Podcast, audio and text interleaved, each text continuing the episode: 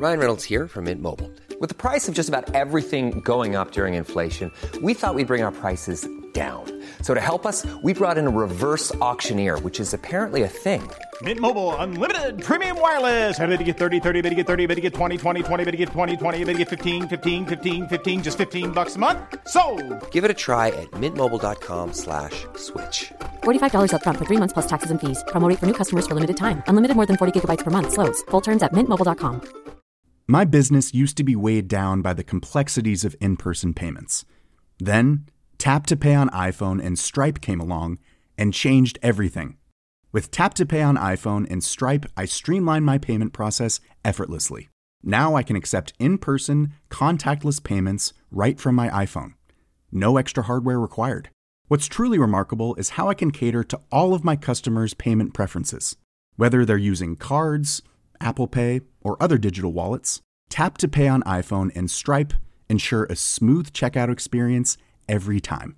And it's not just me. Stripe helps businesses of all sizes, from local markets to global retailers, scale quickly and stay agile. To learn how Tap to Pay on iPhone and Stripe can help grow your revenue and reach, visit stripe.com/tapiphone. Even on a budget, quality is non-negotiable. That's why Quince is the place to score high-end essentials at 50 to 80% less than similar brands. Get your hands on buttery soft cashmere sweaters from just 60 bucks, Italian leather jackets, and so much more. And the best part about Quince, they exclusively partner with factories committed to safe, ethical, and responsible manufacturing. Elevate your style without the elevated price tag with Quince. Go to quince.com slash upgrade for free shipping and 365-day returns. Listening to Scoop B Radio with Brandon Robinson. Scoop B Radio. We are live. What's going on, everybody? Brandon Scoop B. Robinson, senior writer at Heavy.com. We're here with Heavy with Scoop on Heavy on Lakers platforms. I think we're on Heavy on Celtics platform as well as Heavy on Bulls platform. We have a special guest, Jay Williams of ESPN, joins us today. Jay, what's good? How you doing, Scoop? Long time no see, brother. The last time I saw you was that Lakers Sixers game in Philly. We were shooting before the game, Yep. and um, the world has changed since that day. First of all, it's good to see you. It's good to see you too, brother. I'm happy you're doing well, man. Yes, Crazy sir. times. How you dealing with all this? You know, it's uh I, I think I've kind of like twisted the energy around in 2020. Mhm. It's, so it's like, you know, I, I give a lot of sports analogies, obviously, working at ESPN, but Word. it's like being down in the game, man. You know, I uh, I started to live my life this year with everything happening, where I just refuse to let that energy consume me.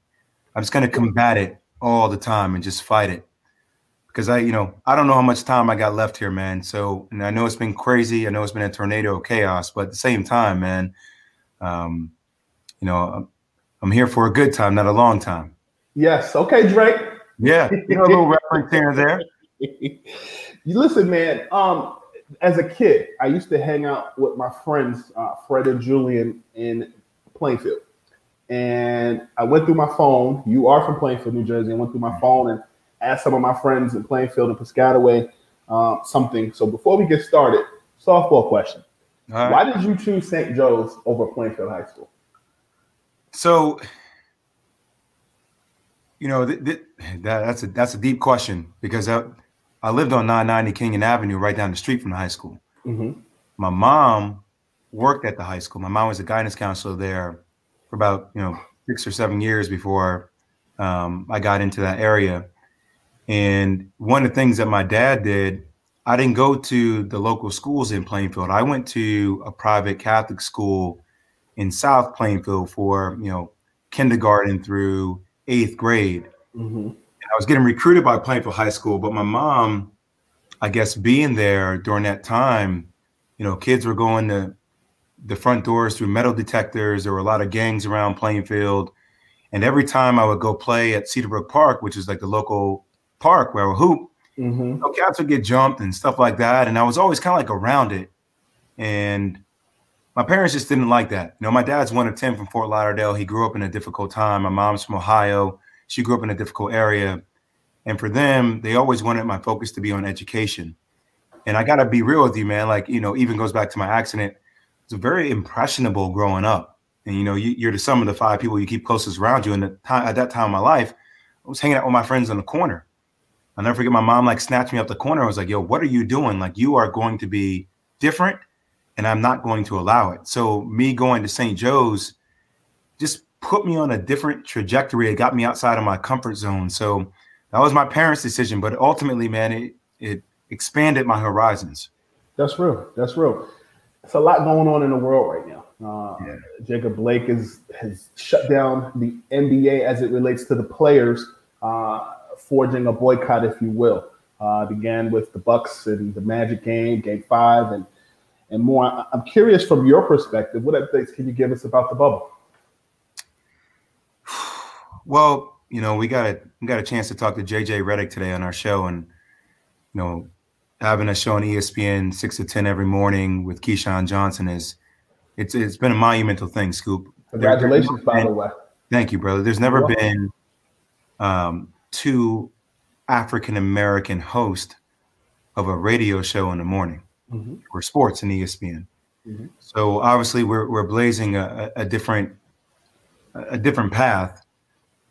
But you know, bringing it back to JJ, he was saying that you know when you're when you're locked in the bubble, I can only imagine. Like first off, you know we always we make light of mental health and things of that that that case, Scoop, right? And you know, one of the things I was saying is that when I have a bad work day, when I come back home to the crib, when I see my daughter, right, no matter what happened in my day, when I see my little kid, it snaps me out of whatever the hell happened in my day and it puts me in that present moment with my daughter. And then my mind goes to this place that if I don't allow myself to be present with my daughter because I'm angry about what happened through the course of my day, and I'm mm-hmm. doing her disservice, right? Same thing with my wife. I'm doing her disservice in our relationship. So that's been monumental for me. So let's let's say you can't do that anymore, mm-hmm. right? Now, when you're in this bubble, you're yeah. People say, well, it's like hey, you basketball, you're fixated on playing, but the mental health aspect of this is, is is dangerous because now you don't have the people that have been around you your whole life to help you recalibrate. Sure. They're not there anymore. You're by yourself with your own thoughts, and guess what? Your own thoughts revolve around too. If you're not if you're not an OG and you're not present with it, this, mm-hmm. right? So going on your phone, what are people saying on IG? What are people saying on all these shows? I don't care what anybody says. The more you consume that, if you don't have things to combat that, that sits in your subconscious. So I think for all these guys and these women, WNBA included, uh, MLS, NHL, it's challenging, man. Especially while you're dealing in the face of a pandemic, you're away from your family, and then add the social justice aspect of it, considering that people are quick to hit the NBA with the cancel culture. Mm-hmm. But I, I, say this, Scoop, you know, and uh, I was talking to my cousin about last night, um, and we were just saying that, you know, the stereotype around athletes is that they are very self absorbed, they're in their own world, and that, you know, if it's not about them or them building their businesses, they don't really understand because it's not relatable because they're they're essentially in their own bubble. And how ironic is it that now these athletes are in a bubble and they are so much different because they're actually standing up for the millions of people right. who are voiceless. How amazing is that? It's um it's one of the most beautiful things I've ever seen in my life. It's the epitome of bored in the house and in the house bored, but at the same time being enlightened. Exactly. And and what happened yesterday, brother? Like real talk, you know, I really I sports is leading our country better than politicians are leading our country. And that's a beautiful thing about what we're seeing. You know, the Bucks were about to forfeit a game. They didn't even know that this was going to lead to a movement. And it led to Orlando boycotting with them. It led to OKC and Houston boycotting with them, to mm-hmm. all the games, them being boycotted the next day, to watching the Mets and the Marlins last night, you know, mm-hmm. not playing their game, to you know, watching NFL teams, the Detroit Lions not practice, the Baltimore Ravens coming out with a statement, a strong statement condoning, asking for the arrest of the police officers related to Breonna Taylor, you know, speaking up about Jacob Blake, actually outlining parameters about what specific asks were that they wanted legislatively. We actually acted as a team, man. All all sports, all people. I mean, Ryan Tannehill, the quarterback for the Titans, came out and made a statement with the team. Like and we need our fellow brothers and sisters to stand with us about what we're experiencing. I know in particular about what I've experienced as a black man too, and I know we all have our own stories, man. Tell me something. Uh, what are some of the, I guess, actionable things um, that you think the players should push for? Uh, really, blacks as a whole, but not just blacks, whites, because Kyle Korver is the minority in that instance. You know, JJ was the minority before you know the Pelicans went home. What are some of the actionable things that you think the well, players should be asking for? Well, Kyle Korver dealt with this with his old teammate Thabo Sefolosha, right? Mm-hmm. Uh, being arrested in Milwaukee and being, you know, for a parking violation and having his face smashed against the ground. So, you know, I go to this. I go to uh, the elimination of qualified immunity, right? That all these unions have.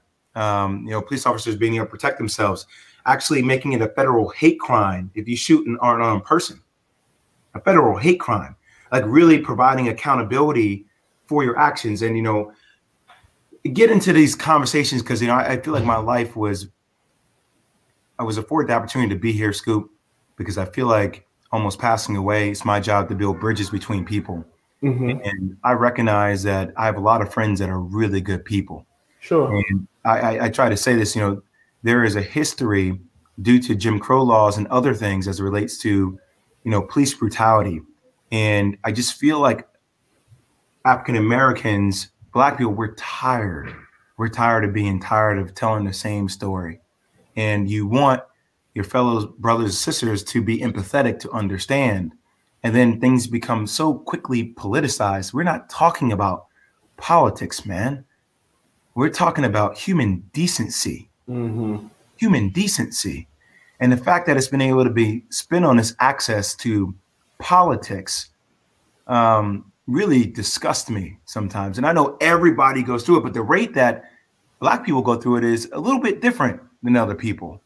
Um, and and fighting that fight is something that we all need to find a resolve and be rejuvenated and continue to stay energized in our approach. I was on a call with uh, the Reverend DeForest Buster Soaries over at First Baptist um, today in um, Somerset, and he one of the things we talked about was um, the argument. I think it gets lost in translation for for certain people who may not look like us, or for people that just see so much that or, or consume so much content. And I one of the things I proposed to him was, or at least said, was you have to put things in bite-sized pieces, not in chunks. Mm-hmm. Because I think when that happens, you see a bunch of rich guys, and then people may call them brats, or they ask, how does someone get shot seven times affect them all the way in a bubble? Um, I guess my question is for you because you're on both of the sides of the media as well as um, a former player. Um, how do you explain it to people who are not as engrossed in it or who don't have the same life experience as you?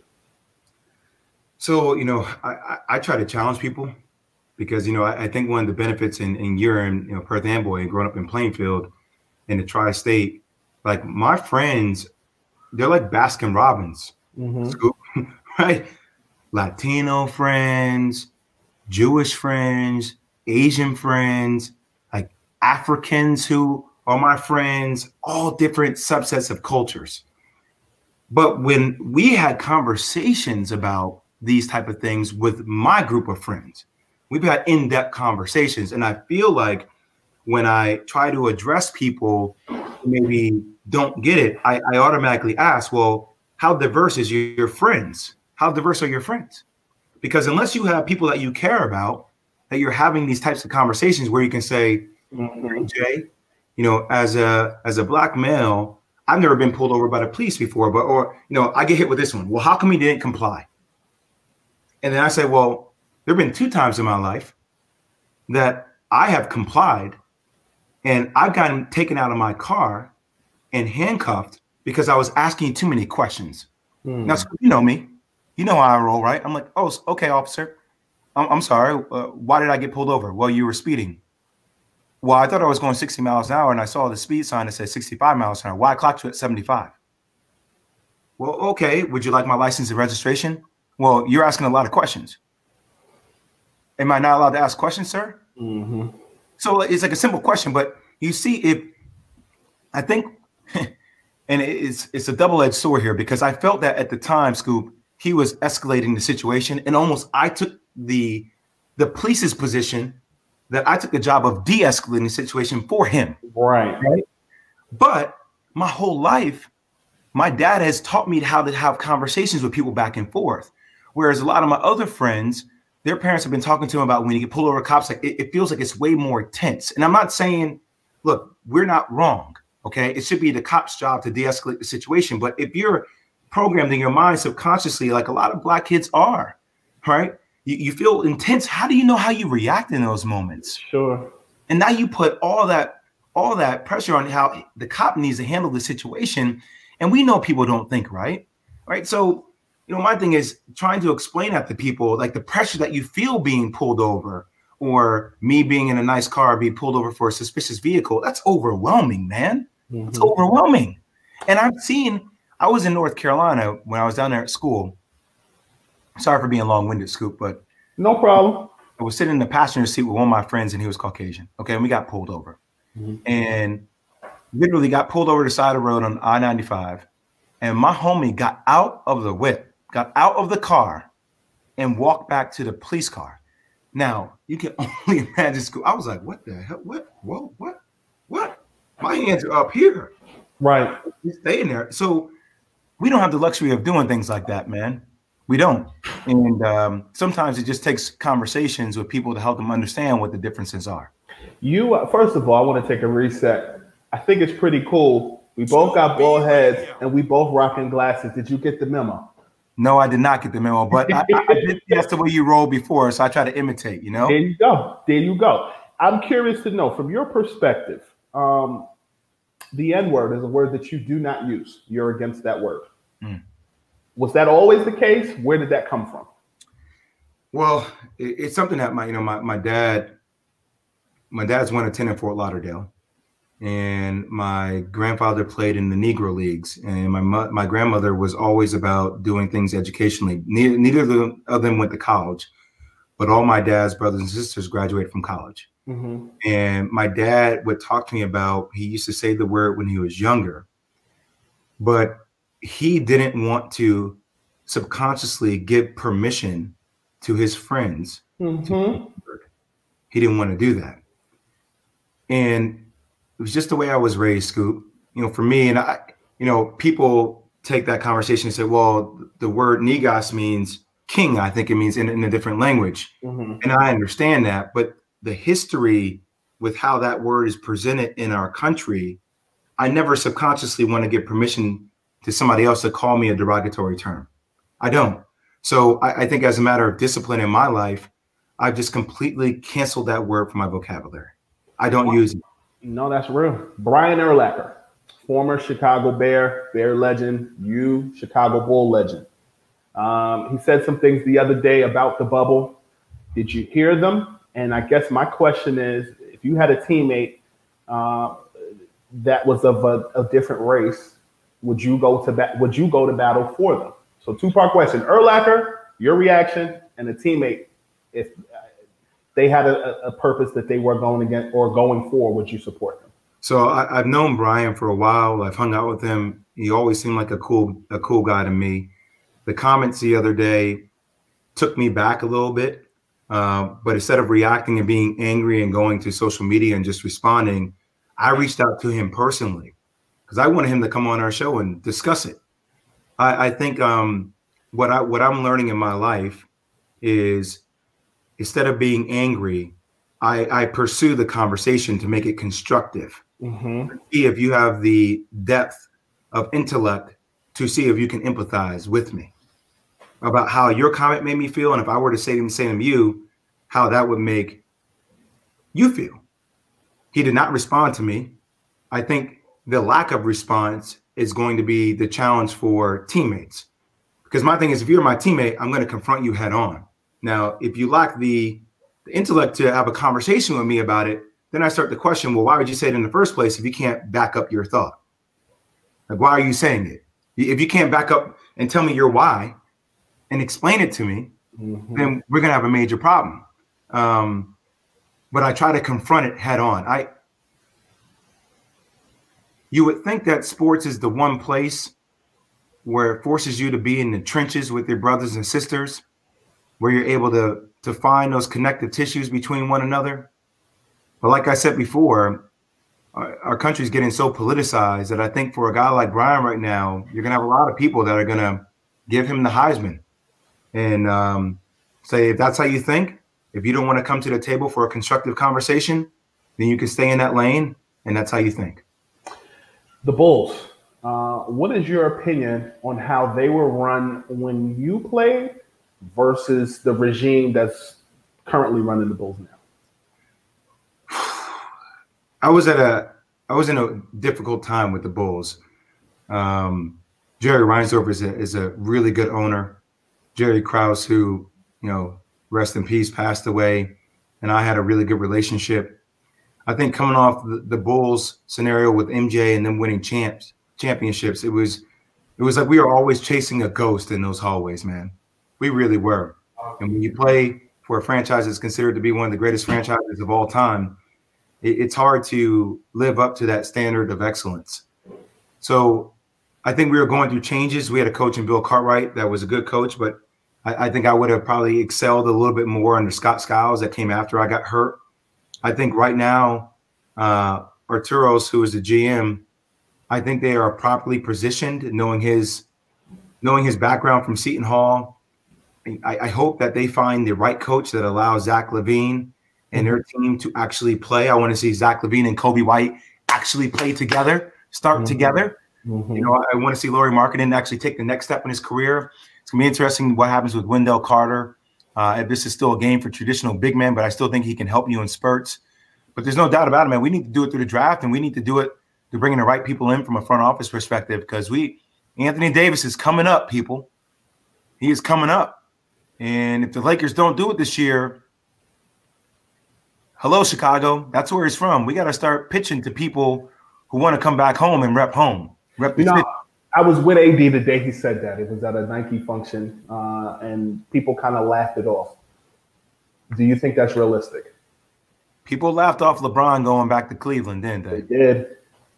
All I'm saying is, I think we live in a new age, Scoop, where people want to look at what's happening in our country right now. Look what's happening. Like the Baltimore Ravens coming out with a statement like, what are you doing for your local community? It mm-hmm. means something, Scoop. It means something. That's that's legitimate change. And that's what we're talking about right now. Who is your district attorney? Who's your lieutenant governor? Like who like who's your mayor? Who's who's creating legislation in your towns? It starts on a local level, local, state, federal. But if you don't do things like that in Chicago, you know, one of the one of the things I've been hearing people say all the time, especially the opposite, I'm not to say opposite side, people that try to use counter arguments against Black Lives Matter say, well, you guys are killing yourselves. You know, look at Chicago. And you're like, damn, I, I can break down Jim Crow law, uh, Jim Crow, and other aspects of this as it relates to education and gentrification that preach to that. But for us, like we have to we have to do things in our local community to affect change. And I would not put it past Anthony Davis because he, he is a brother that gives back. He wants to be involved. I would not put it past him at all coming back mm-hmm. home. Would you have um, taken the job as the GM of the Chicago Bulls if it was became if it became available to you? I don't know if being a general manager is in my future. I if, if I were to go into a front office position, I would model a career after Masai Ujiri. Hmm. I would be the president of a team. I I thoroughly enjoy the business aspects of sports.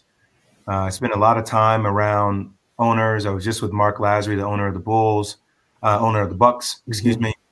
Um, and I, I think that is more fulfilling to me in working with the GM to assess talent and handle the business aspects of a franchise, especially with the with the continuation of the globalization of the game of basketball. Tell me something. Kyrie Irving is a Duke guy. You're a Duke guy. Yeah. Did he get it right? Kai has always been extremely smart. Extremely smart. And what I what I try to talk about when I'm on air is people have talents in different aspects. So, incredibly talented basketball player, incredibly talented, smart individual. I don't think the message always translates from here to here the right way sometimes. I think that sometimes gets lost. And I think one of the things that makes it difficult for Kai is we have a hard time of letting go of your past history, right? We we take, well, he wasn't a leader in Boston, and look what happened in Boston, or look what happened in Cleveland with him and LeBron, and all these different things. And one of the things that I get frustrated about the way the public perceives Kyrie is we don't allow him the opportunity to grow. I think Kyrie Irving has grown tremendously over the last couple of years of his life, and it's not easy. I, I, I do ultimately think that Kyrie was correct. Unfortunately, I think sometimes about how you communicate those thoughts in the position that CP3 was in, that lack of communication, mm-hmm. I, I, think those are sometimes the things that hurt ultimately the perception of Kyrie. Jayson Tatum is a Duke guy. What do you think of his season this year? That boy different, man. Scoop. Word. How long has he been in the league now? I think this is year three for him. And was going toe to toe with LeBron in year one. I'm gonna bring you back four years ago. I can't believe I'm saying four years ago for him when he was a freshman in college. He was coming in at Duke, and I, I got a home in North Carolina. I'm down there watching guys who Jabari Parker was doing his thing in the league around that time, okay, mm-hmm. with Milwaukee. And Jabari was playing, and I watched JT give him the business for an hour straight, Scoop, an yeah. hour straight. And I'm not talking about like college moves. I'm talking about the same moves he's doing right now. He was doing as a 17 year old. And I remember walking away, like, yo, this dude is special. He's different. And the way he was playing before the pandemic, the way he's playing right now, he's going to be in the MVP conversation in years to come. There's no doubt about it. He he may be one of the best players we will ever have that has donned a Duke uniform. And that's saying something. His game reminds me, it's not as athletic, but the, the skill set reminds me of Grant Hill. And if hmm. Grant Hill never got hurt, imagine what Grant Hill would have been. What do you think about Kemba? Do you like him in, in Boston? Do you think he's a better fit? I do.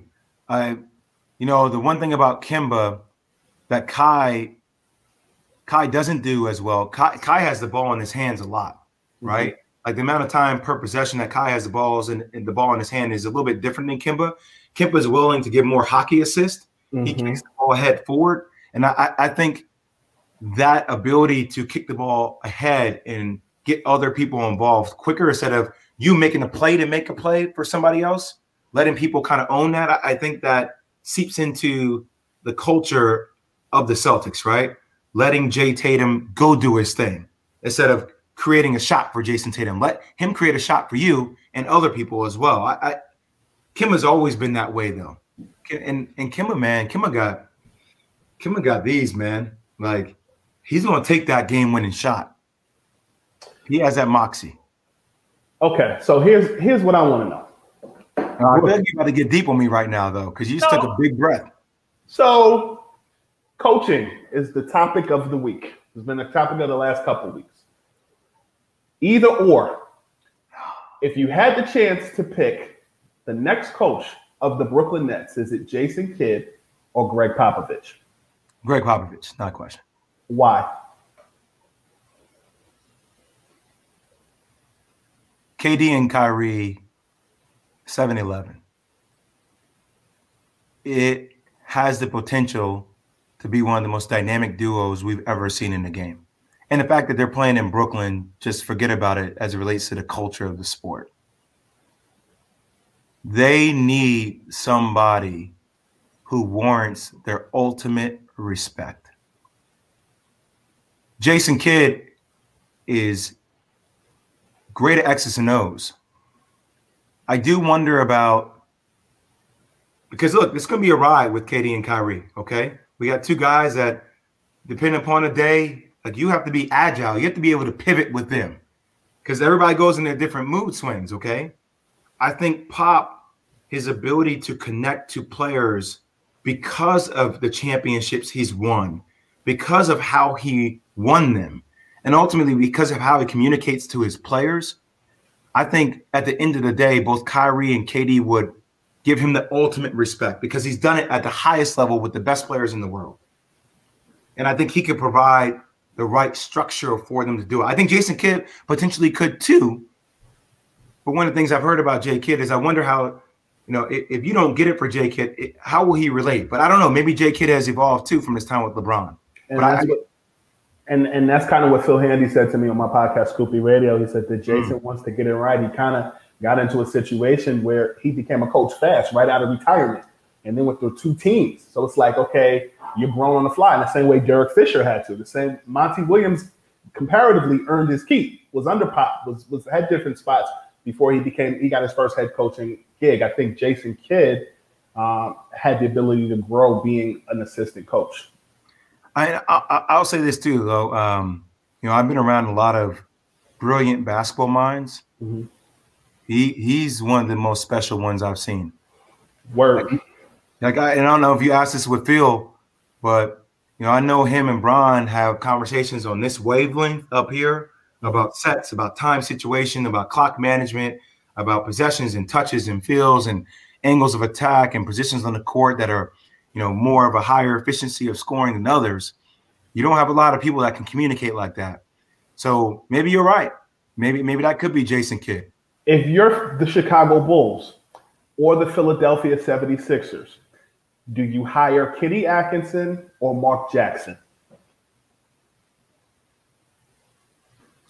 I think if um if I'm Chicago, I go with Kenny due to Kenny is one hell of a player developmental coach. He really is. He um was he the guy that's going to win you championships here in Brooklyn? Maybe, but I'm not sure. But getting you from where the Bulls are to where the Bulls need to be, I think he could do that with them.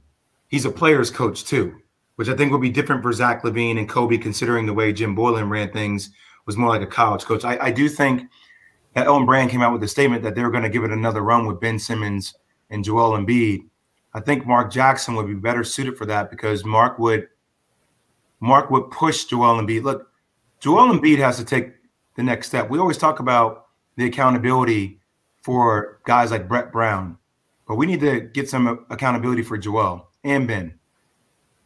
They're one of the most talented duos there is in the game, but it gets to a certain point where we need to see what you do every day in practice that translates to the floor. And I think Ben tries to bring it, even though I don't think Brett Brown held his feet to the fire and shooting his shot. But at least Ben plays hard every single night. Joel Embiid, one of the most talented big men we may have ever seen in the game. But I think the roller coaster ride of maturity for him is, is a major question. And in order to take that next step as a player, you have to mentally be strong each and every day and be there, be present. I'm not sure that's the case right now with him. Do you see Mark Jackson coaching next season? I do. I do. I with Chicago, with Brooklyn, with New Orleans, who knows what's going to happen with Houston. Um, I, I, think there are a lot of vacancies right now, and I, I think Mark is Mark is a is, is a big time candidate.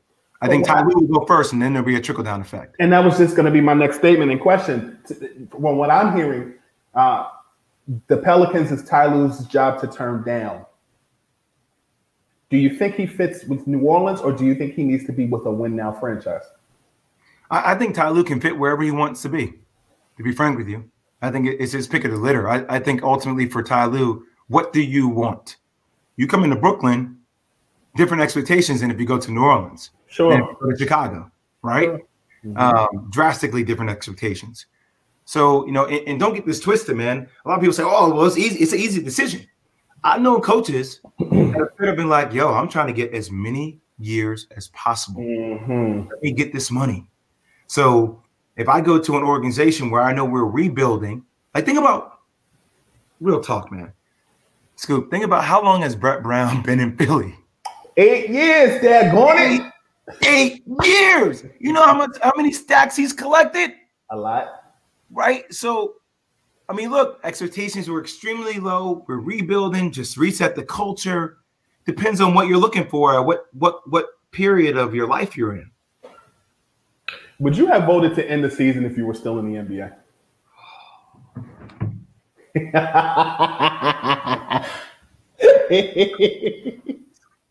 Was it something I said? You know,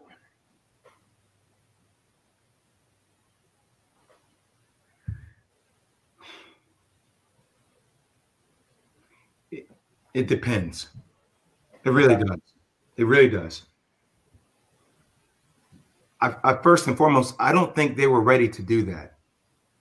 I think that happened on accident. Hmm. The way I see it is that the Bucks forfeited their game because they wanted to do what was right for the state that they repped. Mm-hmm.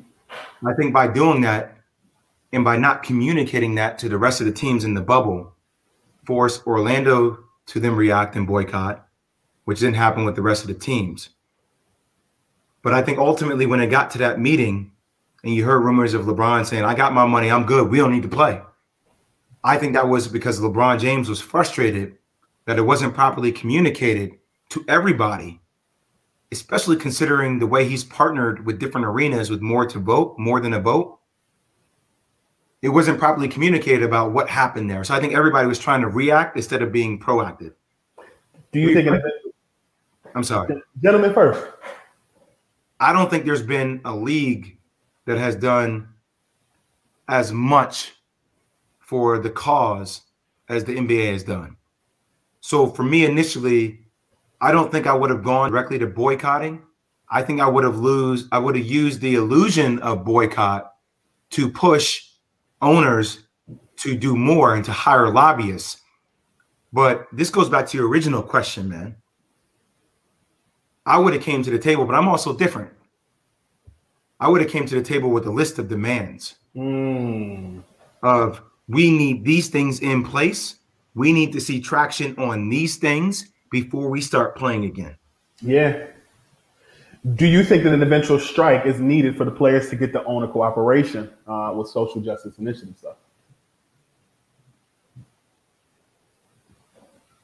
I think the push for the right legislation, I, I, I like the direction that the league is already trending in. I've talked to multiple owners. They're willing to do what it takes. But if you don't get results, depending upon how you measure success, then extreme situations call for extreme measures, man. Will the owners listen to Michael Jordan? I think if there's one, you know, I went through a list today of what some individual owners what their worth is in the league, and you start looking at Joseph Tsai, 9.9 billion billion. You look at uh, Steve Ballmer, you know, 51.4 billion. The thing that's always been uh, riveting about MJ is that you can have all the money in the world, doesn't mean that you have access. Mm-hmm. And Michael Jordan, as the only black owner, has the ears of all the players.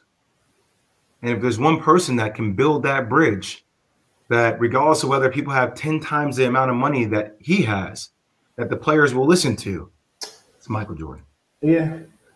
Was the first time that you met Michael Jordan, uh, was it when you were a bull? When do you, you being a Duke guy, him being a North Carolina guy aside, when do you, what is your recollection of meeting Michael and what was that, if I may ask, what that conversation was like?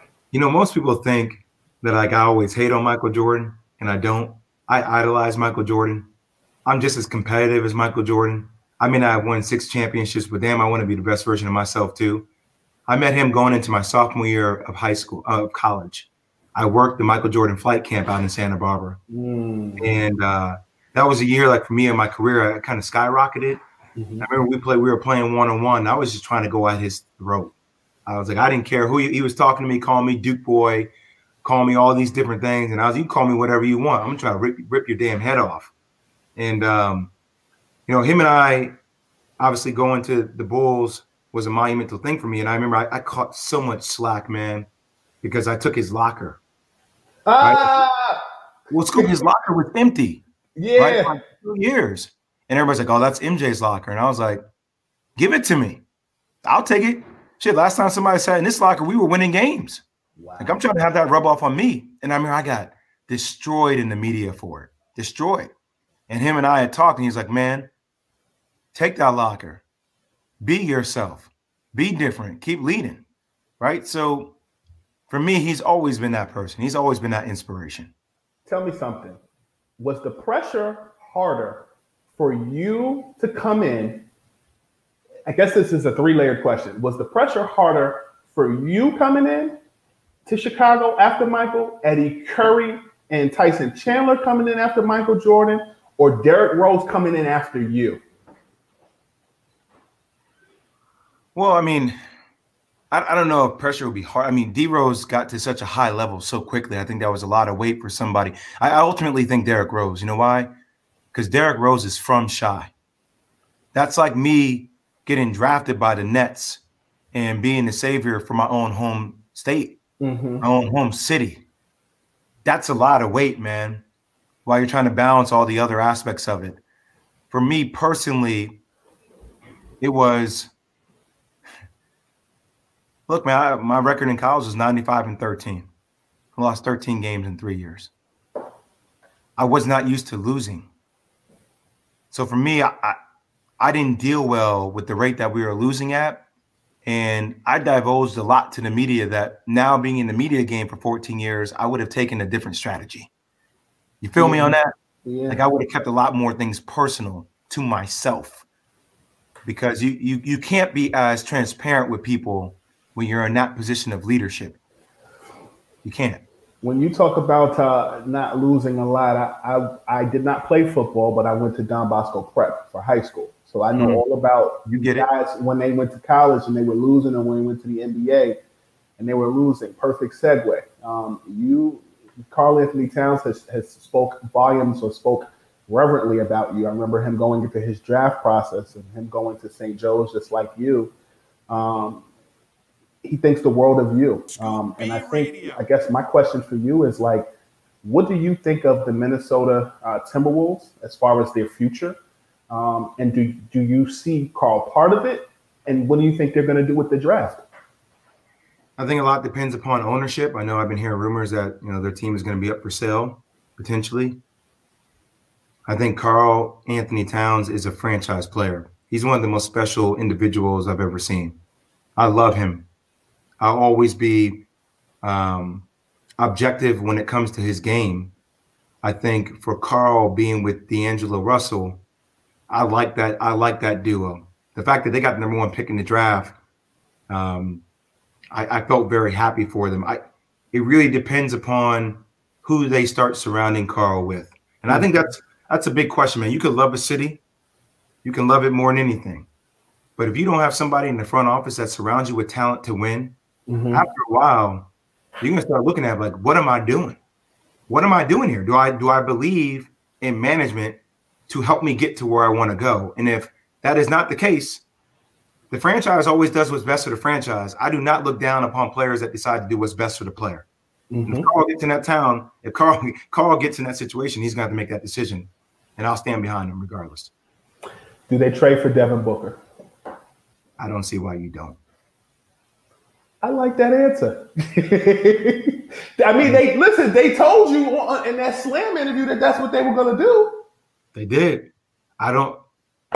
If you have number one pick, whatever whatever assets you want, with the exception of maybe D'Lo and KAT, here, here. And I gotta be real with you. I love D'Lo too, but you gotta have D'Lo in it. I don't know. All right for D Book, D Book is different, and I would love to see D Lo, D Book, and KAT together. Um, but I'm willing to let go of the house and future picks to get Devin Booker. Yikes! Wait, do you agree? Don't say yikes. No, I, I do. I just think that I mean I've known that that the the the D'Angelo the D'Angelo Russell thing was supposed to happen last summer. Mm-hmm. Um, it ended up happening at the trade deadline the conversation that many people have though is okay, how is Devin Booker going to come to to to to Minnesota? Is Phoenix going to trade him, or is he going to walk in free agency? And so you know you hear people on Twitter saying things, you hear analysts saying different things, or and or are scared to talk about it. So th- that's why you talked about Phil Handy and, and, and LeBron, you know, speaking the same language. I feel like you and I are speaking that same vibration in the sense of I feel like people don't want to acknowledge it because they are just sold on Devin Booker and the Phoenix Suns being the future. I don't know if that's the case. Yeah. And, I, and I'm agreeing with you. That's why I said yikes, because you'll speak on it. Most won't. And D Book, you know, we, we got a chance to do the boardroom with him this past summer.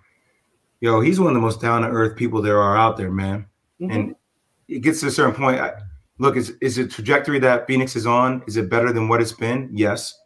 Um, but also, Scoop, I'll say this: if they don't get to the bubble, like you don't see them do that. Like the bubble may the bubble may have saved Phoenix and Devin Booker. It may, raised his value too. Yes, it did. Do you look at him as? Do you see him as a? People like to use that Kobe Bryant comparison. Do you see it though? I see a little bit of I see a little bit of that and a little bit of the Ray Allen combined. Hmm. Right? Because we're talking Minnesota, or excuse me, Milwaukee Ray Allen, or are we talking about Boston and and and, and Miami Ray Allen though? I'm talking The Book doesn't have the the same Ray Allen athleticism back in Milwaukee. Right. But like the I'm talking about the the dagger shooting Ray Allen, right? But with that that Kobe pinch post two guard operating. Like one of the things that's I give him I give him a lot of credit on, man. Like his handle is underrated, bro.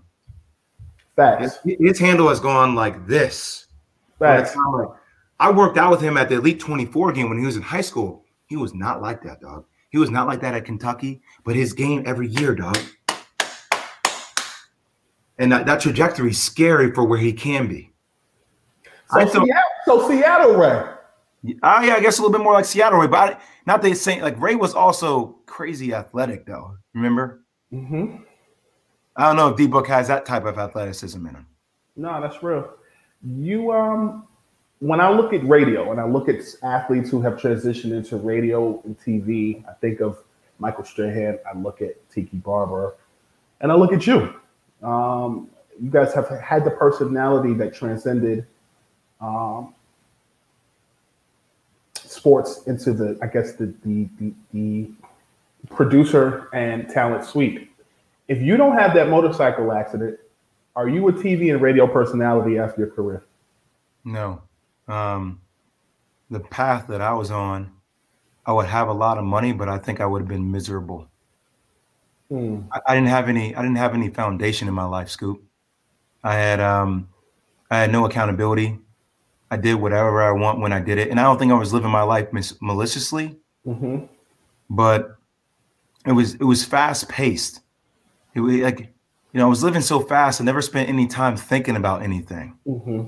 And you know, just to tie back in, you know, it, it's so interesting to me dealing with the bubble and all these issues around social justice because the amount of pressure that is on these athletes is heavy, man. Especially when guys haven't had to spend a lot of their life thinking about real shit. You know what I mean, Scoop? Brother, I haven't had this much time. I'm, I did not play, but I haven't had this much time to be in my own thoughts since I was a senior in high school. Because it's always about moving on to the next, right? And the, yes, think about it. Like if you if you have money and you can fly in planes, you can buy whatever you want, you can purchase homes, you can work out, and your life is so. As an athlete, you're taught in order to be successful, you have to be so myopic at something, and it's a very one-directional relationship. Mm-hmm. It's what you need all the time, right? Mm-hmm. But make sure that my pregame ritual is this way. Like that's why I, re- I respect the hell out of Kobe Bryant. You know how hard it is to to alter what your mentality has been like for like 30 plus years, and all of a sudden to then go, it's not about me. It's about my kids. Yeah. It's about my wife.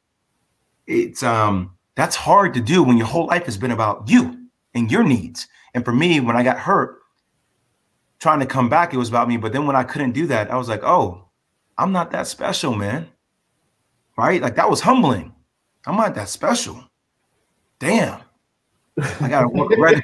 Know, I, my first job I was making $35,000 a year. It just brought me back down. It was like Icarus crash from the sun, bam.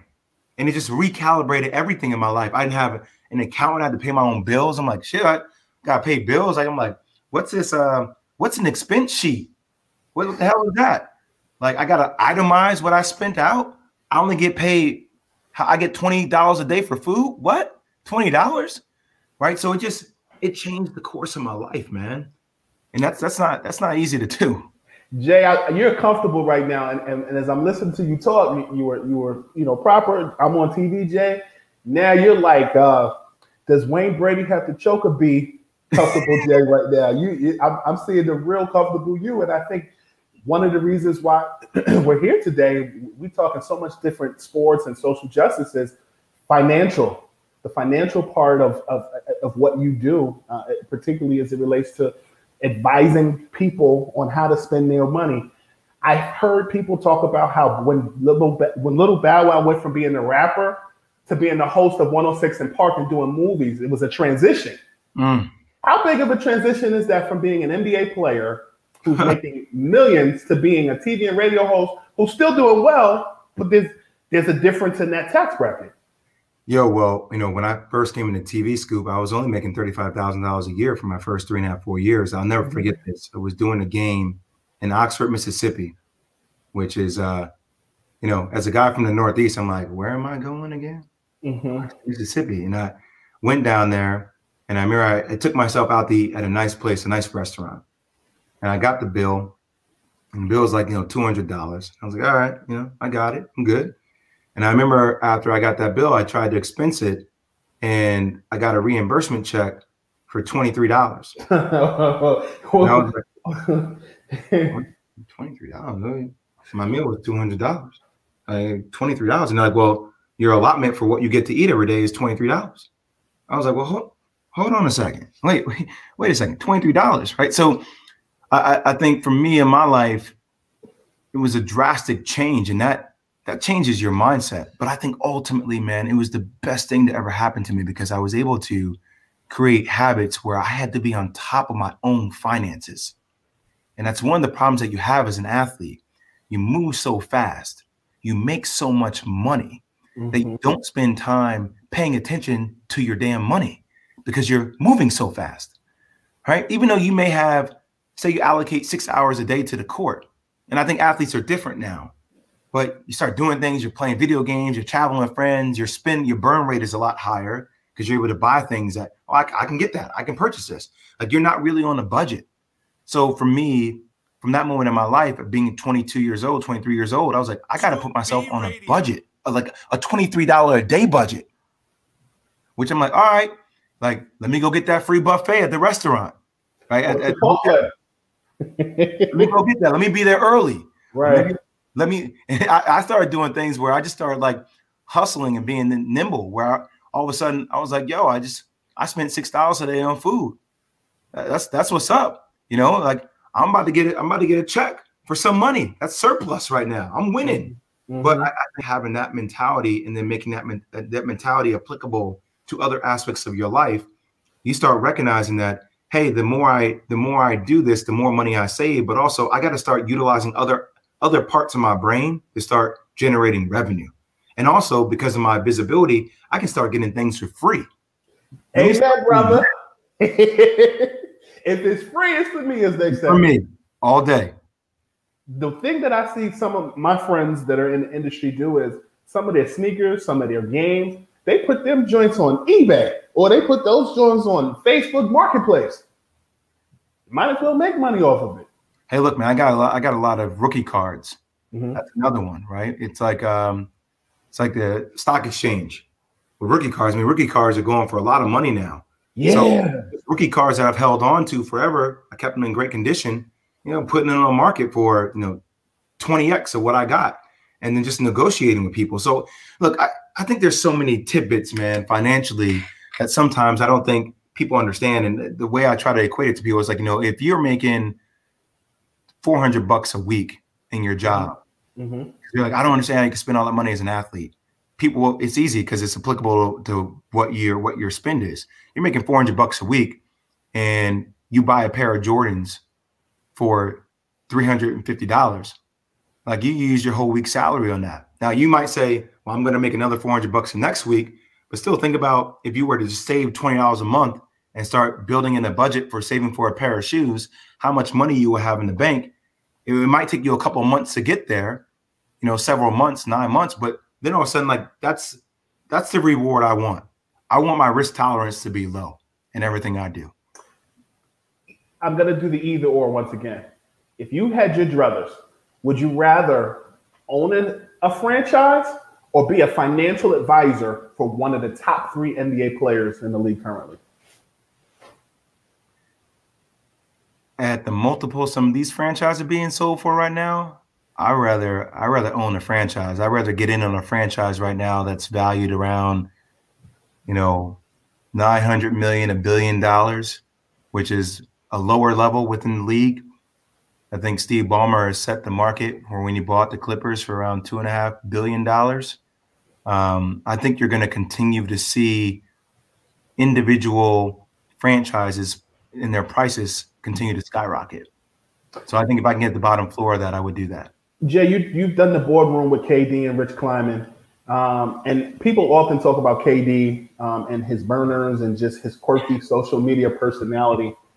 Is he really as complicated as pe- I say no? What say you as it relates to how complicated he actually is? Is he complicated? Yeah, he's complicated, but I'm complicated, Scoop. You're complicated. And I'll say this to you, brother. Like, this is it's so funny for me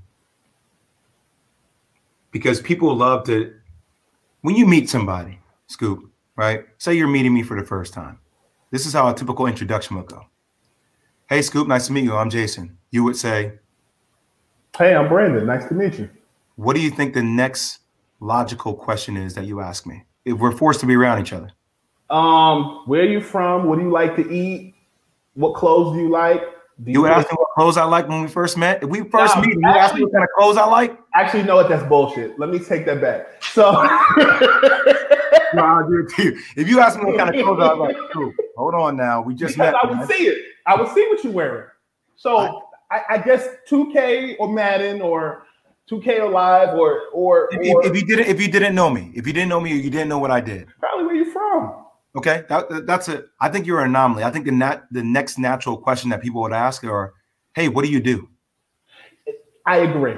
I, I, Right. I because people ask you what you do to, to calculate how much respect they're gonna give you. Boom.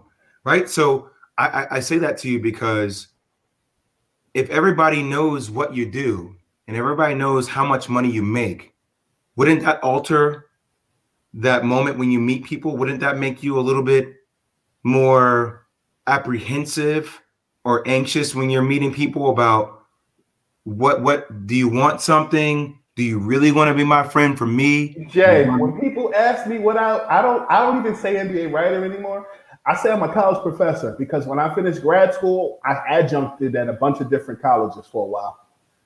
And that lowers the conversation. So, like I tell people with KD and you're exactly right, man. Like, imagine from the time you were in high school, you're six eight, six nine, and people were saying that you're the next gift from God, that you're going to be an NBA player. Think about that. Think about the effects of your family and how that affects your family, and then ultimately how that affects you.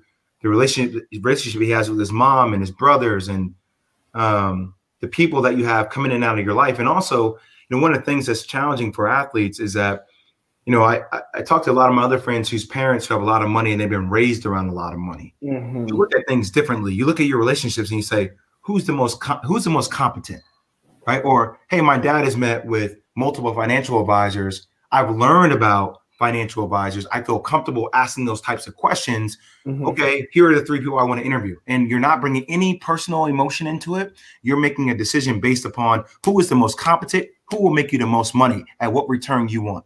What's a reasonable, decent return for you? Word. You go through every business transaction in your life about am I surrounding myself with the best, right?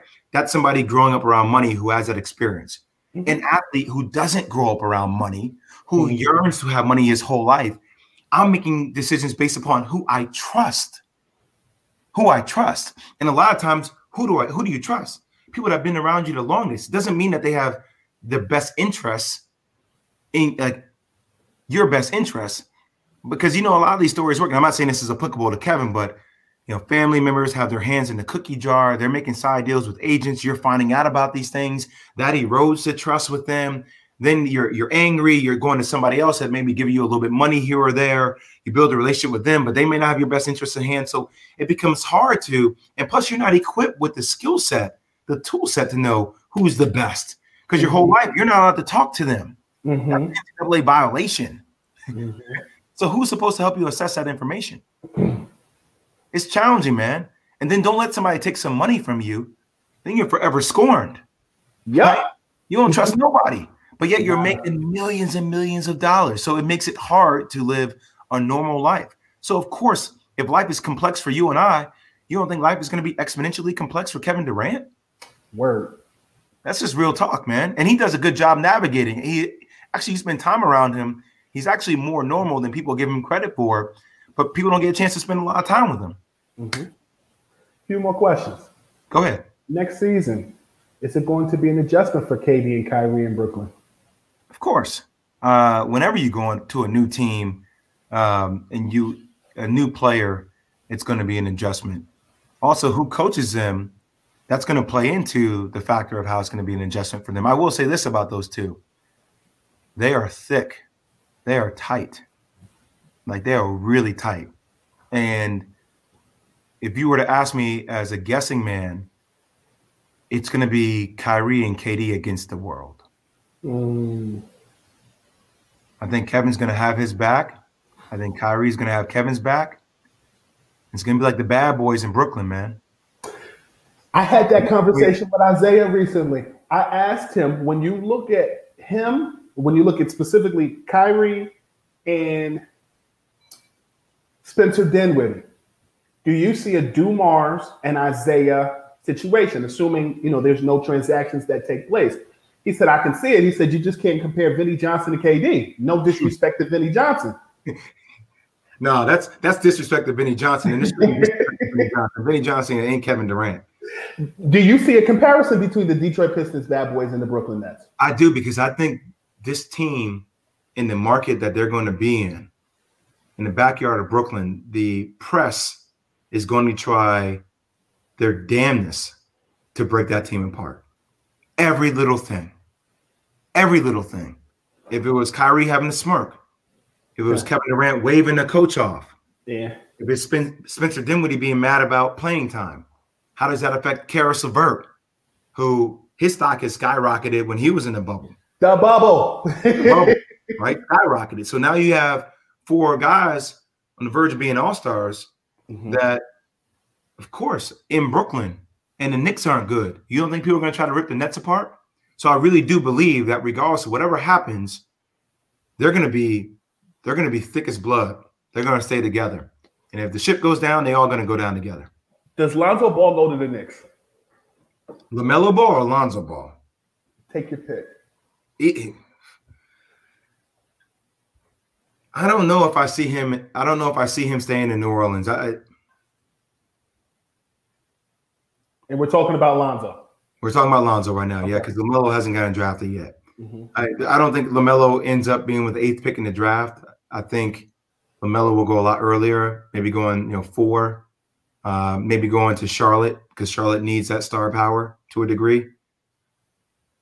I, I I don't. If Lonzo ends up if Lonzo ends up in New York, I actually might like that. I think Lonzo Ball could be a, a really good NBA player, but I think we need to reset expectations for Lonzo. It, it it's okay. You don't have to average a LeBron James triple double. Just average a triple double. Still gonna get you paid a lot of money. You can still be part of a, a, a winning organization. You can still be part of a championship team. I ultimately do like the attributes he brings to the table. I just think that we need to stop talking about Lonzo like he's going to be Devin Booker. Mhm. We need to reset expectations for him. And that's okay. Yeah, that's real. Last question. You talked about your mom, you talked about your dad, you talked about the Plainfield upbringing. Easy question as we exit. Best piece of advice that you received as a kid that's carried over into your NBA career that still walks with you today? Wow, best piece of advice that's carried over into my NBA career that carries with me today. Um, this is, I'm not doing this off the words of a Drake song. Just like. thanks. But Thank you later. You know, I still consider being a kid when I was 20, 21. Mm-hmm. Just let you know. My dad uh, said something to me that I thought was pretty monumental. So, you know, son, you have to spend time with yourself to know yourself. Hmm. And I think for me, going through that experience of almost passing away have put me on a path where I know myself, but I'm also malleable because I recognize that if I'm not evolving, then I'm doing a disservice to my second chance of being here on this planet. So everything I try to approach in my life, Scoop, I try to approach it from a very authentic space. And I try to approach it being very transparent about what I've learned. And I made a lot of mistakes in my life. I went through being depressed, man. I went through thinking that I, I threw everything away for a mm-hmm. long time. Mm-hmm. But I've also I also fight every single day, and I said this on air to be a better version of myself. I got wasn't a great boyfriend to my wife. I became a better person because of my wife, and that's forced me to be a better man. I been forced to be a better man because of my daughter, because of my job and the responsibility. You know, the last two weeks going to work every single day and having the platform I have and talking for four hours, not reading off a teleprompter. Stressful, man. I'm not just I'm just not talking for me. I'm talking for, for my brothers and my sisters about how I feel about something that is at an imperative juncture of our country and how I connect the dots and how I build bridges to bring us together to help other people empathize with what we're going through is important. I don't show up to work every single day for a paycheck. I'm doing this because I love it. Um, it, it's it's who I am. It's my purpose, man. And I think the more that people spend time with themselves to try to understand what their purpose is, I think the better better place we'll have as a society. But we gotta we gotta slow down a little bit because man, the, the 2020 has been a tornado of chaos, brother. It really has. And like, you know, can you tell me what happened last Tuesday? Nah, because it's two because Tuesday and Wednesday and Thursday are all bunched up together. So we got to slow down, man, to really start thinking and stop being reactive and start being proactive with how we live our lives. I think it's really important. That's real. We ended there. Mr. Williams, I have to thank you um, for your time, an hour and change. Come on, Scoop, man. I know you're comfortable because you took your glasses off. I did. You got you got the real me. I mean, everybody always gets the real me, but I'm at home. I'm relaxed right now, and but you know, I, I commend you, man, to like from that moment we met. Like you, you got a, a great energy about you and your ability to ask questions, man. You can bring that out of people. Keep doing what you're doing, bro. Thank you you, got sir. some talent, Scoop. Seriously. Thank you. And if I can help you in any way, let me know. You know, I'm gonna let you know for, for those who are paying attention. You know, I started actually with the Nets at 12. I had a radio show as a kid. This was during the Jason, well, excuse me, during the Jason Williams, your namesake, but with a Y, um, Sam Cassell era, and uh, Albert King was my co-host. So being around, you know, players like Brevin Knight and, and some of the other guys like, you know, Sam and just a lot of people, man, you know, when you talk about your passion and um, what you do, it doesn't feel like work. This was a candid conversation. I'm with you, man. We need more of that because I, I think the more people are transparent. Look, man. I mean, one of the main reasons I wrote a book, uh, first and foremost, it was for me because it was cathartic for me. But secondly, I recognize that everybody had some kind of motorcycle accident in some Sure. form. You know what I mean? Like I wasn't going through anything that other people haven't gone through as it relates to depression and other things. We all Mhm. experience it to some degree and make connections, man. Make bridges. That's it. All right. You guys, thanks for listening. Thanks for watching. We out. And this is Scoop B Radio saying, you bring the coffee and I'll bring the Dunkin'. Come on! Planning for your next trip? Elevate your travel style with Quince. Quince has all the jet setting essentials you'll want for your next getaway, like European linen, premium luggage options, buttery soft Italian leather bags, and so much more. And it's all priced at 50 to 80% less than similar brands. Plus, Quince only works with factories that use safe and ethical manufacturing practices. Pack your bags with high-quality essentials you'll be wearing for vacations to come with Quince. Go to quince.com slash trip for free shipping and 365-day returns. Hold up. What was that? Boring. No flavor. That was as bad as those leftovers you ate all week. Keke Palmer here, and it's time to say hello to something fresh and guilt-free. Hello Fresh. Jazz up dinner with pecan-crusted chicken or garlic butter shrimp scampi. Now that's music to my mouth. Hello Fresh. Let's get this dinner party started. Discover all the delicious possibilities at hellofresh.com. Hey, folks, I'm Marc Maron from the WTF Podcast, and this episode is brought to you by Kleenex Ultra Soft Tissues, your ally to help tackle your allergy symptoms this season. I love the change of seasons, but nobody loves pollen and all those other things floating in the air that make you sneeze during this nice weather. Kleenex Ultra Soft Tissues are hypoallergenic and allergist approved, so fight back against watery eyes and runny noses without worrying about irritating your skin. For this allergy season, grab Kleenex and face allergies head on.